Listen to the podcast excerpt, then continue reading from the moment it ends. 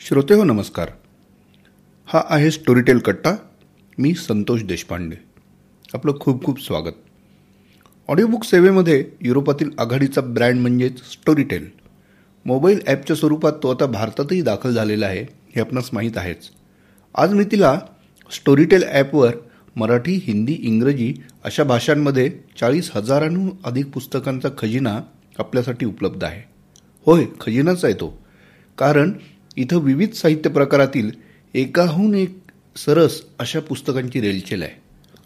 ललित साहित्यापासून काव्यापर्यंत आत्मचरित्रांपासून बालसाहित्यापर्यंत प्रेमकथांपासून भयकथांपर्यंत इतिहासापासून उद्योग व व्यवस्थापनापर्यंत असा जो जे वांचील तो ते लाहो असा हा खजिना.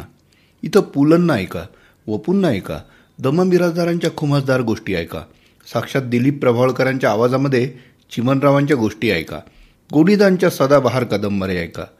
व्यंकटेश माडगुळकरांची बनगरवाडी अनुभवा. छावा मृत्युंजय यांसारख्या अजरामर साहित्यकृती ऐका कानात साठवा. जयवंत दळवींच्या कादंबऱ्यांमधील थरार अनुभवा. सुहास शिरवळकरांच्या भन्नाट पुस्तकांना पुन्हा पुन्हा ऐकण्याचा आनंद लुटा. इतकंच काय संदीप खरेच्या नव्या कवितांची मैफिलही अनुभवा. जुनं ते सोनं म्हणून ते जपतानाच नवं आणि ताजं म्हणून स्टोरी टेलने खास तयार केलेल्या ओरिजिनल सिरीज देखील ऐका एकूणच काय? मन प्रसन्न होऊन जाऊ द्या. हा सारा खजिना आपल्यापुढे खुला करतानाच स्टोरीटेलने आणखी एक नवा उपक्रम हाती घेतला. तो म्हणजे हॅपी लिस्निंग क्लब खास ऑडिओबुक्सच्या चाहत्यांसाठी सुरू झालेला हा क्लब इथे त्यांना त्यांच्या आवडत्या ऑडिओबुक्सच्या लेखकांशी निवेदकांशी मनाजोगा संवाद साधता येतो. थोडक्यात काय तर स्टोरी टेलचं विश्व आता विस्तारतंय. रसिकजनांसाठी यापेक्षा वेगळी पर्वणी ती काय असणार? स्टोरी टेल कट्टा हा अशाच हेतूने सुरू झालेल्या प्रयत्नातून आणि रसिकांसाठी आकारास आलेला एक वेगळा प्रयोग. त्यास आपणा सर्वांकडून मिळालेल्या प्रतिसादानं आमच्या प्रयत्नांना नक्कीच मोठं बळ मिळतं. साहित्य कला क्षेत्रातील मान्यवरांशी संवाद साधतानाच ऑडिओबुकच्या जगतातील घडामोडींचा इथं वेध घेतला जातो. तर अशा या कट्ट्यावर आज आपणाशी संवाद साधणार आहेत डॉक्टर माधवी वैद्य. डॉक्टर माधवी वैद्य यांनी अखिल भारतीय मराठी साहित्य महामंडळाचे अध्यक्षपद भूषवलेले आहे. त्यांचे साहित्य प्रसार आणि संवर्धनाच्या कार्यात मोठे योगदान आहे. त्या स्वतः उत्तम लेखिका समीक्षक तर आहेतच शिवाय उत्तम साहित्य सर्वांपर्यंत पोहोचावं या हेतूने त्या अनेक संकल्पना राबवतात. त्यातूनच गेली तीस वर्ष त्या अनन्वय फाउंडेशन या आपल्या संस्थेच्या माध्यमातून कार्यरत आहेत. यातून अनेक उत्तम कलाकार साहित्यिक रसिक तयार झालेत. साहित्य आणि श्रवण या माध्यमातून कोणत्याही व्यक्तीच्या आयुष्यात नवी सकारात्मकता येऊ शकते असं त्या नेहमी आग्रहाने सांगतात. तर अशा या बहुपिढी व्यक्तिमत्वाच्या डॉक्टर माधवी वैद्य यांचं स्टोरीटेल कट्ट्यामध्ये मनपूर्वक स्वागत. माधवीताई आपलं आजच्या पॉडकास्टमध्ये मनपूर्वक स्वागत. माधवीताई आपण स्वतः कैक वर्ष साहित्य क्षेत्राला जवळून पाहता. साहित्य संस्थांमध्ये अनेक अधिकारपदही आपण भूषवलेली आहेत. कोणत्याही व्यक्तीवर साहित्याचे संस्कार घडत असतात आणि तसं घडावं असा आपला नेहमीच आग्रही असतो. त्यासाठी आपण कामही खूप केलं आहे साहित्य रसिक तयार होणं ही प्रक्रिया आपण स्वतः जवळून अनुभवलेली देखील आहे. आजच्या काळात असा उत्तम रसिक घडतोय का असा जेव्हा प्रश्न येतो त्याकडं आपण कसं पाहता? एक संतोष तुमच्या या उपक्रमाबद्दल मला खूप कौतुक वाटतं की तुम्ही तरुण लोक आता नवीन माध्यमांकडे आकृष्ट होऊन काहीतरी साहित्यविषयक चळवळ ही पुढे नेत आहात. त्याबद्दल तुमच्या सर्वांचं आधी अभिनंदन करते. आणि हेच एक मला वाटतं खूण आहे ना की तुम्हाला साहित्याबद्दल या नवीन नवीन माध्यमां हाताळत पुढे जायला तुम्हाला आवडतं आहे. माझ्या दृष्टीने खूप चांगली खूण आहे बरं काही संतोष की नवीन पिढी नवीन माध्यमातून आपला विषय पुढे नेण्याला धडपडते आहे. आणि त्याच्यासाठी मला तुमचं खूप कौतुक वाटतं. एक तू असं मला विचारलंस की आता दहा पंधरा वर्षामध्ये रसिक निर्माण होणं किंवा रसिकांची पिढी पुढे येणं याच्याबद्दल तुमचं काय मत आहे? तर मला असं वाटतं की ही रसिकांची पिढी नक्की पुढे येत आहे. देवाने मला महाराष्ट्रात जन्म दिला त्यातमध्ये पुण्यासारख्या शहरामध्ये जन्म दिला आणि पुण्यासारख्या शहरात सुद्धा सदाशिव पेठेमध्ये म्हणजे किती एम एच बारा वगैरे तुम्ही म्हटलात ना तरी तो फरक आहेच असं मला वाटतं. की ज्या पेठेमध्ये मी राहत होते ती गल्ली फार प्रसिद्ध अशी पुण्याची गल्ली आहे. गोपाळ गायन समाज लेन असं त्याचं नाव आहे. आणि त्या गल्लीत राहत असताना अवतीभोवती ज्या काही सांस्कृतिक घडामोडी घडायच्या ना त्यामुळे खरं म्हणजे आमचं घडणं झालं. म्हणजे गणेशोत्सव व्हायचे मेळे व्हायचे. आम्ही हे सगळे दिग्गज जे गायक आहेत वसंतराव देशपांडे आहेत भीमसेन जोशी आहेत ज्योत्स्नाबाई भोळे आहेत हिराबाई बडोदेकर आहेत सरस्वतीबाई राणे आहेत. किती नावं सांगायची तुला? गजाननराव वाटवे आहेत की ज्यांच्यामुळे आम्हाला भावगीतांकडे आमचं लक्ष गेलं काव्य गायन काव्य वाचन ह्याच्याकडे आमचं लक्ष गेलं. ज्या गल्लीत मी राहत होते ना ती फार समृद्ध अशी गल्ली होती असं म्हणायचं कारण असं की माझ्या घराच्या एक घर सोडून भीमसेन जोशी राहत होते. डाव्या बाजूला उजव्या बाजूला शांताराम आठवले राहत होते. नंतर पाठीमागच्या बाजूला राजा परांजपे राहत होते. त्याच्या पलीकडे थोडं माई भिडे राहत होत्या तेव्हा फार चांगल्या काम करायच्या माई भिडे सिनेमातून. आणि त्या गल्लीत पूर्वी पु ल देशपांडे साने गुरुजी किती नावं सांगू तुला इतकी लोक राहत होती. आणि अशा ह्या गल्लीमध्ये राहणं त्यांच्याकडे रोज येणारी लोक त्यांना बघणं नुसतं बघणं हे सुद्धा घडणं असतं बरं का. हं म्हणजे आबा चांदोरकर म्हणून इतिहासात मुरलेलं एक व्यक्तिमत्व शांताराम आठवल्यांच्याकडे यायचं. तर ते रोज यायचे चार वाजता नियमित वाचन करायचे परत जायचे हे नुसतं बघणं सुद्धा माझ्या मनावरती बिंबलेलं आहे. तर अशा कितीतरी गोष्टी पुण्यात आजूबाजूला घडत होत्या तेव्हा. वसंत व्याख्यानमाला होती एस पीवरती मोठ्या मोठ्या सभा व्हायच्या. म्हणजे नेहरू कृष्ण बुलगानीन यांची सभा मला बघितलेली आठवते. सावरकरांची सभा बघितलेली आठवते. नंतर वसंत व्याख्यान मला प्रभा जोग आमच्या इथे राहायचे. ते एक पुण्याचं वल्ली असं एक व्यक्तिमत्व होतं. तर अशा याच्यातून हे खरं म्हणजे घडणं होत असतं. आता हे वातावरण थोडंसं पुण्यामध्ये कमी झालेलं दिसतंय नाही असं नाही. पण नाहीच आहे असं म्हणता येत नाही.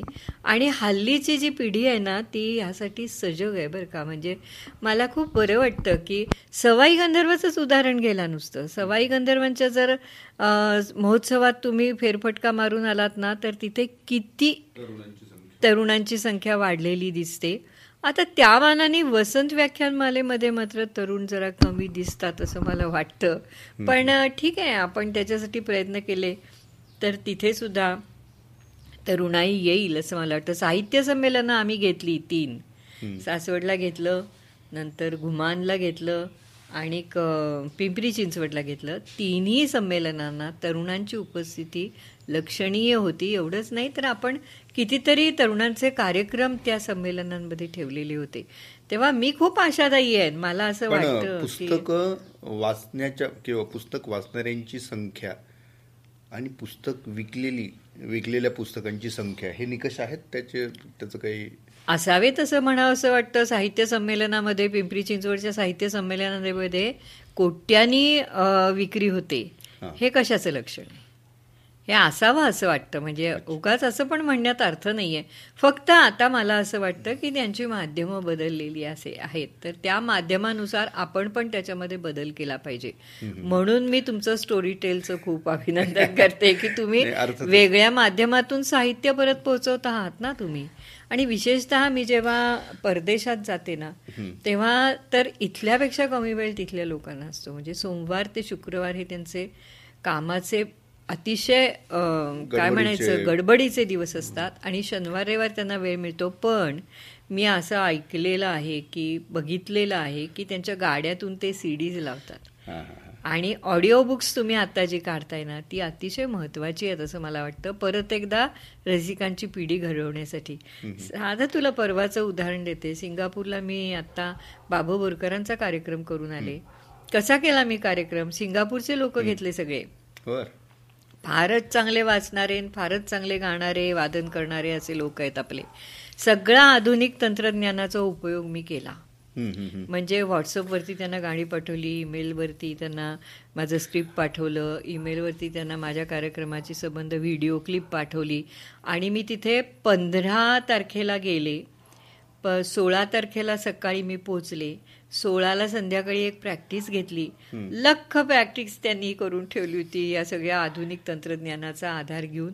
आणि सतराला संध्याकाळी आम्ही कार्यक्रम घेतला. बाबा बोरकरांच्या वृत्तातली कविता आहे बरं का? हो. आणि ती तरुणांनी वाचली. क्या बात. आय टीच्या माणसांनी वाचली ती.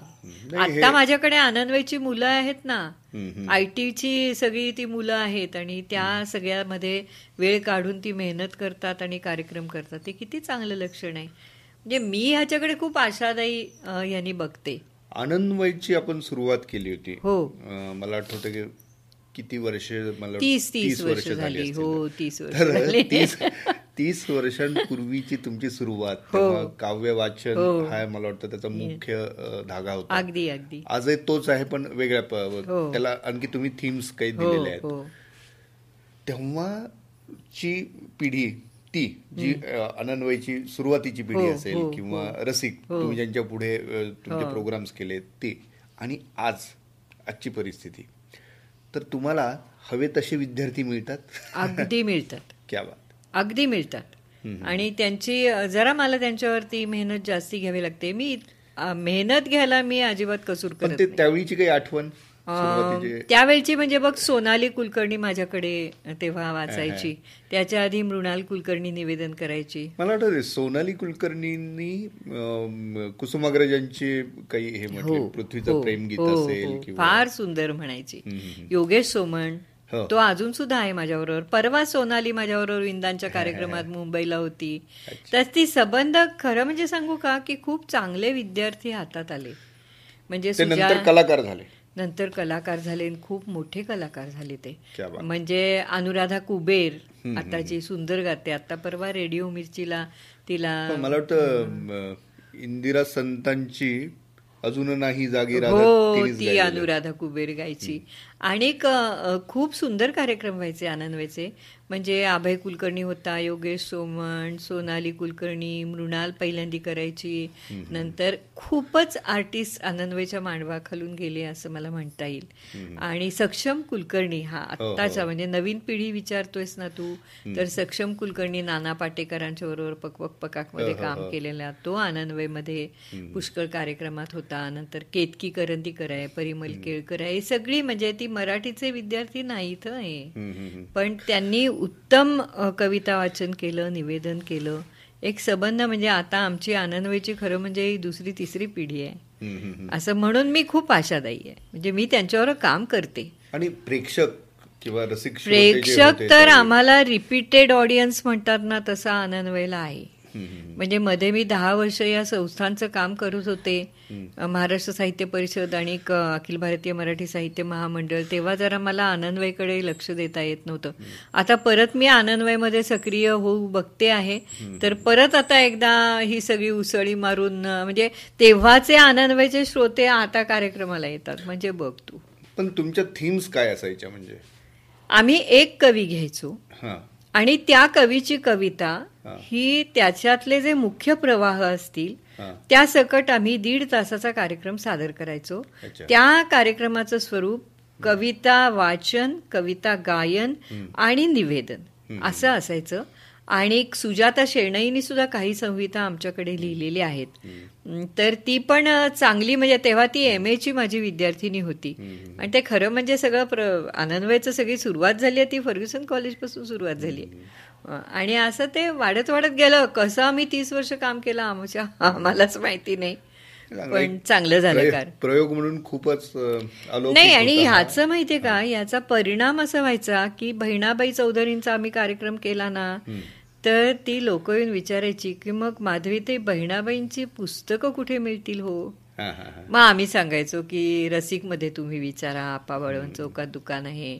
किंवा कुसुमाग्रहांचा केला तर ते सगळं आम्हाला वाचायला आवडेल किंवा रॉय किणीकर वाचायला आवडेल. म्हणजे आनंदवयच्या कार्यक्रमातून एक वाचन. संस्कृती हिला सुद्धा वाढावा मिळायला लागला हे खरं आहे वाचन श्रवण संस्कृती वाचन श्रवण संस्कृती. कारण मग आम्ही त्याच्या काही ध्वनिफिती पण काढल्या. हो ते त्याच्यामुळेच म्हटलं कारण ती डिमांड यायला लागली की आम्हाला आनंदवाईच्या कार्यक्रमांच्या ध्वनिफिती द्या. माझ्याकडे स्वतःकडे माझ्या मला आठवतं की दोन आपले होते. एक बहिणाबाईंची एक होती हो हो हो. हो. बरोबर आहे. शब्दोत्सव म्हणून होती. हो. आणि गाणी बहिणाईची अशी होती. पण चांगलं का काम झालं आणि निष्ठेनी काम झालं. काहीतरी आपण करतोय म्हणून. आणि हा सगळा तरुण वर्ग म्हणून मला तरुणांच्या बद्दल जेव्हा लोक ओरडतात ना तेव्हा मी त्याला अगदी म्हणजे लढाईसारखी त्यांच्या पुढे उभी असते की हे खरं नाहीये. मग मगाशी एक आपण उल्लेख केला की फक्त माध्यम बदलत आहेत म्हणजे तरुणांमध्ये रसिकता आहे का? तर आहे. हो. फक्त त्यांची माध्यमं थोडीशी बदलत आहेत तर आपल्याला नेमकं काय अपेक्षित आहे इथं नाही तेच मी आत्ता सांगितलं ना की कदाचित त्यांना पुस्तक पुढे ठेवून वाचायला वेळ मिळत नसेल. हां. पण ते मोबाईल ॲपवर असतात. हो की नाही? तर आता बघ मी त्याच्यावरती सुद्धा ते बुक हंगामा डॉट कॉम म्हणून आहे. त्याच्यावरती आता एक पान कवितेचे म्हणून चालवते सदर. आणि त्याच्यामध्ये आम्ही रोज सकाळी आठ वाजता एक कविता प्रसारित करतो. प्रक्षेपित करतो म्हण. किंवा काय म्हणायचं तुला? त्याला काय म्हणतोस तू? पोस्ट करतो पोस्ट करतो आम्ही. तर एक कविता ती पोस्ट करतो. ना असं सहा सात महिने चालू आहे. आता त्याच्यातून आमचे एक दोन कविता संग्रह सुद्धा निघतील. पण कविता लिहिली जाते चांगली. आणि ह्याच्यातून काय होत आहे माहितीये का? माझ्या असं लक्षात आलं की जे आतापर्यंत लिहित नाहीत ते लिहायला प्रवृत्त होत आहेत. लिहिते होत आहेत. लिहिते होत आहेत. ते नुक्कड कथा म्हणून आम्ही एक हे केलं होतं. त्याच्यावरती पण कथा बऱ्यापैकी आल्या. त्याला थोडी गाळणी लावावी लागते. पण ती लावली की पुरतं आहे तेवढं. लोक समजदार आहेत. त्याच्यात सुधारणा करू इच्छित आहेत. आपलं जर काही कमी पडेल तर. ही पण एक चांगली खूण आहे. की मला आणखीन चांगलं लिहायचं आहे तर मॅडम तुम्ही सांगा कशा प्रकारे मी लिहिलं तर आणखीन चांगली मी व्यक्त होऊ शकेन? तर हे खूप चांगली गोष्ट आहे. आणि आता हे जसं येत आहे तसं आता सी डीज आहेत ते एम पी थ्रीचे सगळं ते आहे. तर ह्याच्यामुळे ना आता मला असं वाटतं की तरुणांपर्यंत पोहोचण्याचा प्रयत्न आपण जास्ती करून करायला पाहिजे. काय आहे? की माझ्या तरुणपणाचे विषय आता बदललेले आहेत.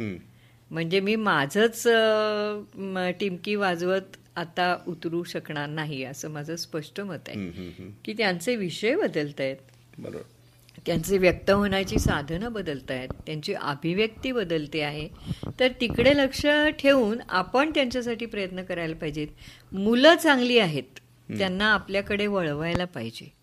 आणि ते जर आपण वळवू शकलो तर चांगलं आहे मग अनेकांना एक गोष्ट माहीत नसेल की माधवीताई निष्णात डॉक्टर सुद्धा आहेत आणि पुष्पौषधी हा त्यांचा आवडीचा विषय आहे हो. पुष्पौषधी म्हटल्यानंतर म्हणजे ज्याला फ्लॉवर रेमेडीज म्हणतो आपण पुष्पौषधी म्हटल्यानंतर माणसांचे स्वभाव आणि स्वभावाला औषध असतं अशा पद्धतीचीच हो. त्याची अं, मांडणी आहे हो. आता थोडंसं आपण एक वेगळं वळण जर घेतलं ह्या चर्चेनी तर मला असं वाटतं की माणसांचे स्वभाव हे जसं ते पुष्पौषधीतनं त्याच्यावरती औषध देतात तसंच माणसांच्या स्वभावाला किंवा जे आता रोजचे ताणतणाव येत आहेत ताणतणावांना फेस करावं लागतं सर्वांना. त्याच्यावरती वाचन किंवा श्रवण हा. उपाय असू शकतो? हो. नक्कीच असू शकतो. त्यावरती काही तुला सांगते पुष्पौषधीची प्रॅक्टिस करणं किंवा फ्लॉवर रेमेडीची प्रॅक्टिस करणं ही माझ्या लेखी एक सायकोलॉजिकल प्रॉब्लेम्सची मोठी अशी कार्यशाळा असायची. आणि वि विविध प्रकारचे पेशंट्स तिथे यायचे. विविध प्रकारचे रुग्ण माझ्यासमोर यायचे. म्हणजे अगदी निराश झालेले हताश झालेले असे पण यायचे. आत्महत्येकडे झुकणारे ते पण यायचे.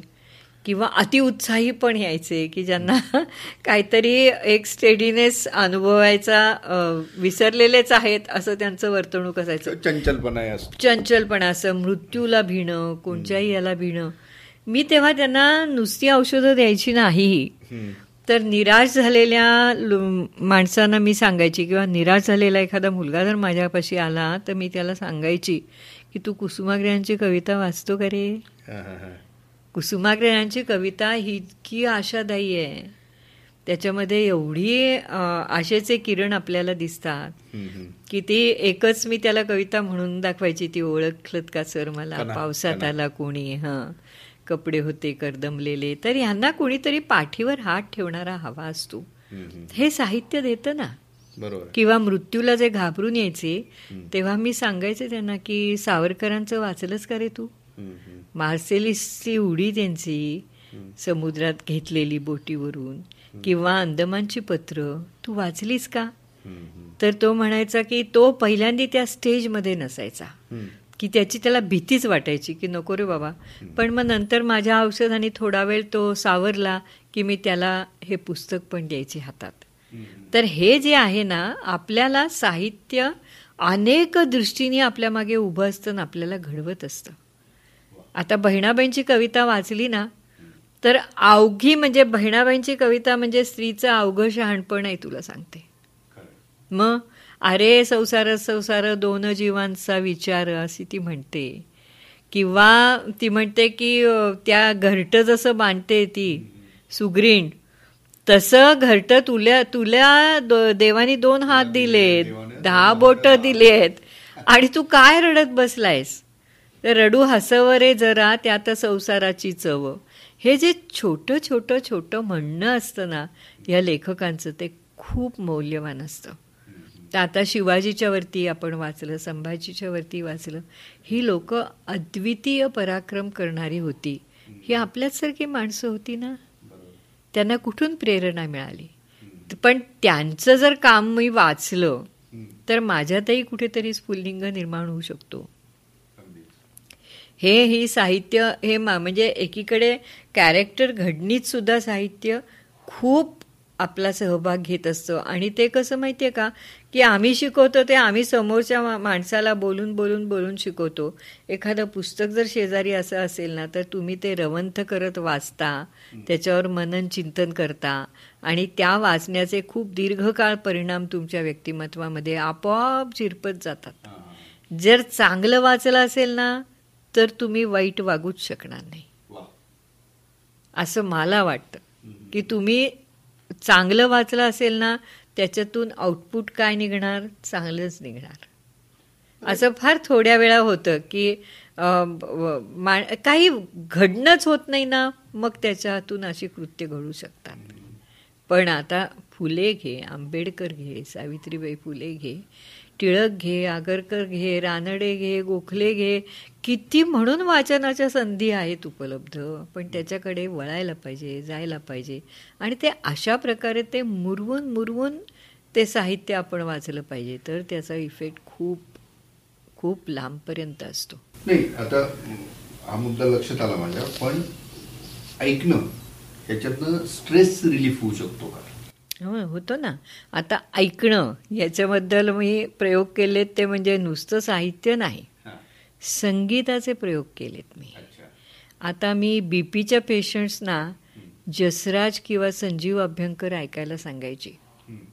त्यांची जी गायकी आहे ना मेवाती घराण्याची ती संथ आहे. शांत आहे. ते अशी तालाशी कुस्ती करत गाणारी नाही आहे ती तर ह्याचे रिझल्ट्स मला फार चांगले आले. हां. किंवा आम्ही जे आनंदवेचे कार्यक्रम करतो ना तर एखादा शब्द तुझ्यापर्यंत पोचला नसेल ना तर तो पोचवायची क्षमता त्या वाचनामध्ये असते. आणि त्याचा मग लोक म्हणतात अरे उदाहरण तुला सांगते की ग्रेस जेव्हा ग्रेसची कविता वाचायची ना तेव्हा ती सोपी वाटायची मला. हा श्रवणाचा भाग आहे. हा श्रवणाचा भाग आहे. असं कसं होतं की त्यांची कविता मला पुस्तकात जड वाटते. आणि क्षितिज जसे दिसते तशी म्हणावी गाणी. देहावरची त्वचा आंधळी छिलून घ्यावी कोणी. गाय जशी हंबरते तसेच व्याकुळ व्हावे. बुडता बुडता सांज प्रवाही अलगद भरून यावे. आता हे ग्रेसच्या ओळी त्या त्यांच्या तोंडून ऐकणं हे श्रवण सुख होतं. आणि हे श्रवण सुख मी अनेकदा अनुभवून झालेलं आहे माझं. त्यांच्यावरती मी माहितीपटच केलेत एक एक तासाचे दीड अर्ध्या अर्ध्या तासाचे. आणि मी काय तेरा कवींवर माहितीपट केले की कवी शब्दांचे ईश्वरमध्ये. तर ह्या हाच प्रयत्न होता की तो कवी ती कविता वाचतो ना तेव्हा त्याचा जो भाव आहे अंतरीचा भाव आहे ना तो त्याच्यातून माझ्या श्रवणातून डोळ्यातून माझ्यापर्यंत येतो ना. आणि मग त्यांनी जे सुख होतं ना खरोखरीच. म्हणजे एकमेवा द्वितीय होतं ग्रेसचं वाचन म्हणजे. आधी ते मराठीचे प्रोफेसर होते. आणि मला असं वाटतं की स्वल्पविराम अर्धविराम प्रश्नचिन्ह शब्दांचं फेक शब्दांची लय कवितेची लय त्याचा नाद हे सगळं ग्रेसच्या कवितेमधून तो वाचत असताना जे काय आमच्यापर्यंत पोचायचं ना असं वाटायचं की का लोक दुर्बोध म्हणतात या कवितेला?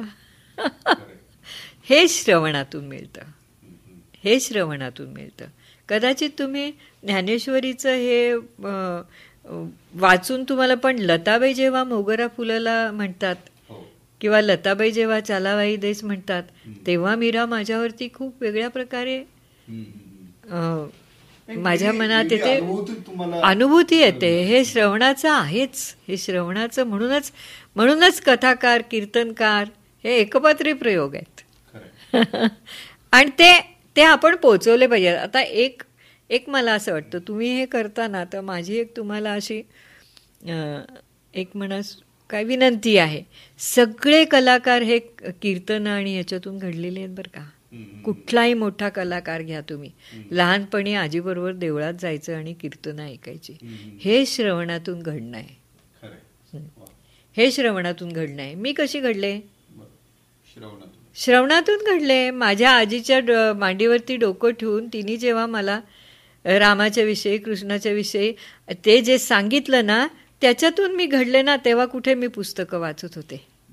तेव्हा मी त्याच्यातूनच घडले. आणि मग माझी इमॅजिनेशन त्याच्या संगतीला यायची ना. म्हणजे कृष्णाने कालियाचं मर्दन केलं असं आजी. कृष्णाने तो कालियाच्या फण्यावरती तो उभा राहिला. आणि तो कृष्ण मला माझ्या इमॅजिनेशन प्रमाणे दिसायचा ना. त्याला काही अटकावच नव्हता कुठे. की तो पांडुरंग मला प्रत्येक अभंगातून संतांच्या तो असा अद्वितीय माझ्यासमोर उभा राहतो. आणि मग मला असं वाटतं की अरे नाही हे म्हणजे हा जे काही दाखवत आहेत ना त्याच्याशी माझं ते काही कल्पनेतलं चित्र जुळत नाही आहे ही माणसाच्या मनाची एक मोठी इमॅजिनेशनची शक्ती असते ती श्रवणानेच वाढते. म्हणून स्टोरी टेल सारखं माध्यम किंवा अगदी अगदी. आम्ही प्रामुख्याने ऑडिओ बुक्सची संकल्पना समोर ठेवूनच बरीच पुस्तकं लोकांना त्यांच्या पद्धतीने वाचायला म्हणजेच ऐकायला उपलब्ध करून दिलेली आहेत. उदाहरण सांगतो की छावा आहे मृत्युंजय आहे. अगदी गोणीदांची पडघवली पासून अनेक त्याच्यात आलेले आहेत. बनगरवाडी आहे. बनगरवाडीतल्या एक एक पात्र जे आहे ते सुद्धा अंगावरती रोमांच उभं करतं.